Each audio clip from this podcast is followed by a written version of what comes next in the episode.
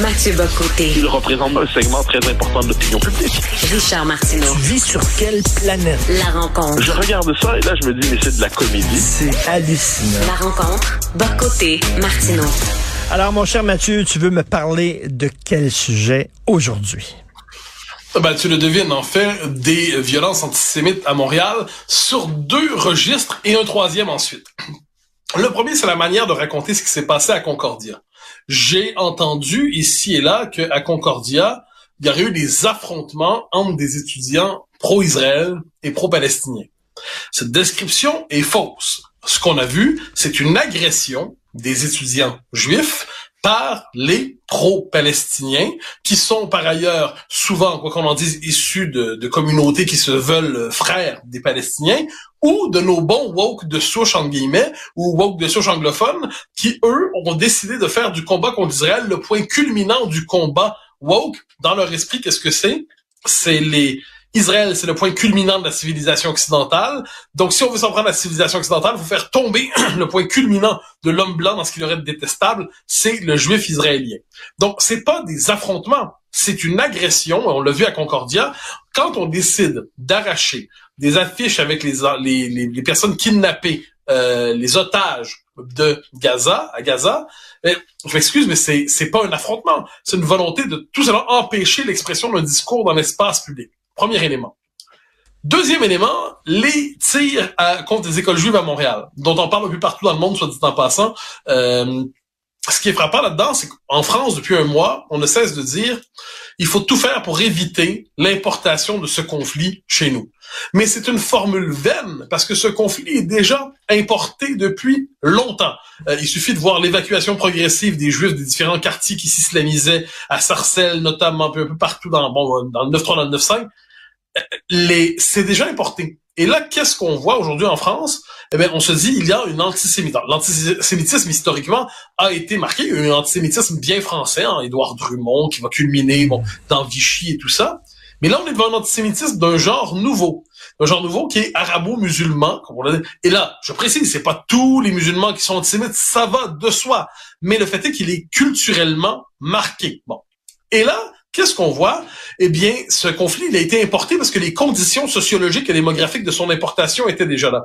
Mais au Québec, c'est la même chose. On constate aujourd'hui qu'on ne change pas le paysage démographique d'une société sans que ça ait des conséquences. Puis quand le monde s'embrasse, eh bien, je dirais chaque communauté s'inscrit dans son univers mental. Puis dans le cas présent, eh l'école juive devient le symbole à faire tomber. Et tirer sur une école, même si elle est vide, même si elle est vide, ça consiste à vouloir, symboliquement, c'est la volonté d'exécuter les enfants. Faut juste qu'on s'entende. Hein? C'est tirer, sur une école, c'est pas tirer sur un club de, bowling, ce qui serait par ailleurs pas mieux, je le précise. Mais tirer sur une mhm. école, c'est vouloir tuer symboliquement des enfants.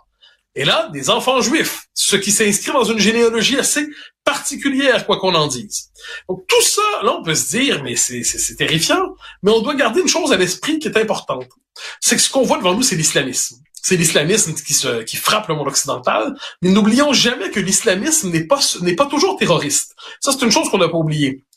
On peut lire le livre exceptionnel de Florence Bergeau-Blaclair, qui a écrit Le frérisme, où elle analyse l'idéologie des frères musulmans, et qui est dans l'organisation, euh, bien connue, Qu'est-ce qu'on doit retenir de ça? C'est que pour les frères musulmans, qui, sont, qui représentent l'islamisme en cravate, appelons ça comme ça, l'idée c'est qu'il faut conquérir philosophiquement et démographiquement le monde occidental en misant sur les droits et libertés qu'offre le monde occidental pour être capable de l'islamiser peu à peu, une concession après l'autre.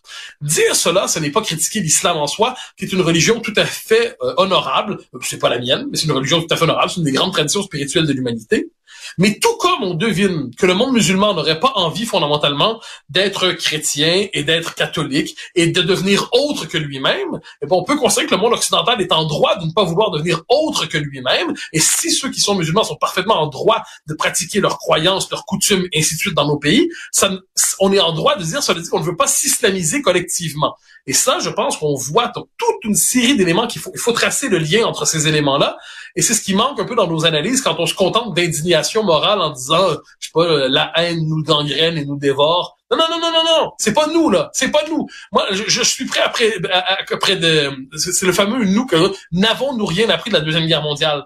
Oui, oui, le monde occidental a appris quelque chose à la Deuxième Guerre mondiale. Il se trouve qu'on ne parle pas que du monde occidental ici. Donc, il faut avoir tout ça à l'esprit pour éclairer les événements de Montréal, je crois. Et là, on s'attaque aux Juifs parce qu'ils sont Juifs, pas parce à, à cause sûr. de leur position concernant le, le conflit. C'est pas ça du tout.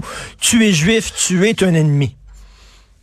Euh, tu connais la formule, je crois que c'est c'est pas Roquet Diallo, c'est l'autre. Euh, je, je, perds je, je, perds son nom, mais Ouria Boutelja. Ouria Boutelja, qui est une figure importante des indigènes de la République en France, qui a dit on n'est pas on ne peut pas être israélien innocemment. Autrement dit, la simple appartenance à cet État, c'est une marque de culpabilité de culpabilité en tant que telle, parce que c'est un État qui ne devrait pas exister. La même logique s'applique aujourd'hui quand on décide de tirer sur des Juifs ou d'attaquer des Juifs à l'extérieur. Déjà qu'attaquer Israël en tant que tel, c'est légitime, on s'entend. Mais dès, quand on décide d'attaquer des Juifs parce qu'ils sont Juifs, parce qu'on les décrète en tant que tel, vous êtes d'une communauté de destin qu'Israël, vous êtes donc coupable de ce qu'on reproche à cet État, c'est une logique génocidaire. Dire tuer quelqu'un pour ce qu'il est au fond de lui-même, je dis pas ensuite que ces gens-là vont mener un génocide, ils n'en ont pas les moyens dans le monde occidental, mais il y a une volonté, il y a chez certains une pulsion génocidaire. Et il faut être capable de nommer ces choses-là euh, avec la plus grande tristesse, mais en nommant un chat, en, en disant qu'un un chat est un chat. Moi, ça me frappe les euphémismes que les, euh, j'entendais récemment, je ne sais plus qui, quelqu'un qui, dans les circonstances actuelles, chaque fois qu'il dénonçait l'antisémitisme, rajoutait et l'islamophobie et l'islamophobie. Un instant, oui. l'enjeu oui. dans le monde occidental, oui. c'est pas l'islamophobie, d'ailleurs, concept qui reste à définir, ah, c'est le moins qu'on puisse dire, c'est l'islamisme. Mais il y a des gens qui ont tellement la trouille, mais la trouille, mais la trouille de perdre leur respectabilité qu'ils ne peuvent pas critiquer l'islamisme sans critiquer au même moment euh, parce qu'ils peuvent pas critiquer l'antisémitisme sans critiquer au même moment l'islamophobie. Donc c'est quand même une espèce de dérèglement des, des, catégories par lesquelles on appréhende le monde, le, le réel qu'on voit ici. Ben, comme Godard disait, un débat c'est pas 15 minutes aux juifs, 15 minutes aux nazis. Euh, c'est pas oui, exactement ça. Il y a des gens qui se sentent, ah, je donne une claque à gauche, je dois donner une claque à droite. Euh, qui tu as dans ton émission demain à CNews, euh, Mathieu? Euh, je, reçois l'excellent Philippe Diribarne qui a écrit un livre justement sur de l'islamophobie il y a 3-4 ans où il cherchait à voir qu'est-ce que qu'est-ce qui se cache derrière ce concept. Puis il cherchait à voir de quelle manière euh, l'islam est accepté ou non par les Français. C'est très intéressant son enquête, je donne le, en deux mots. Il disait comme comme euh, code spirituel, comme foi. Les Français ont aucun problème avec l'islam. Les gens ont le droit de croire à ce qu'ils veulent. Comme méthode d'organisation de la société, un instant, c'est là que ça bloque. Et c'est là qu'il fait la distinction entre islam comme tradition spirituelle et islam comme pratique sociale et cadre social et cadre juridique. Et donc, je le reçois pour justement penser mmh. cette question qui est au cœur de ce qui se passe en France en ce moment, mais bien franchement au cœur de ce qui se passe dans le monde occidental. Est-ce que tu vas parler aussi, tu vas peut-être faire deux mots sur ce qui se passe à Montréal en disant qu'on n'est pas à l'abri de ça, hein? Oui, ben, en fait, non, mais tu as tout à fait raison. Le, le fait que, le Québec, qu'est-ce que c'est globalement? À l'échelle du monde, c'est la société tranquille par excellence. Oui. Je déjeunais, comme on dit, je, je dînais, genre, genre le jeune sur l'heure du midi, avec un ami philosophe ce midi. Puis quand j'ai raconté ce qui s'était passé à Montréal, il dit, même chez vous, c'est-à-dire, dans son esprit, le Québec, c'est la joie de vivre, c'est la tranquillité. Moi, j'ai toujours dit, il y aurait une guerre mondiale au Québec, en première page de nos journaux, on aurait quand même les résultats sportifs d'abord. Et, euh, et là, qu'est-ce qu'est-ce qui se passe? C'est que là, l'histoire nous happe, nous frappe. Mais elle nous frappe pourquoi? Parce que nous avons tout fait pour importer les conditions de ce conflit chez nous. Ben, résultat, ça nous frappe et violemment. Tout à fait. Merci. Bon week-end. Bonne émission. On se reparle lundi. Bye bye. Bye.